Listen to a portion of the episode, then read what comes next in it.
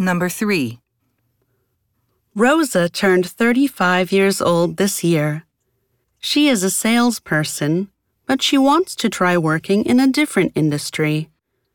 For the past four years, Rosa has been teaching herself computer programming.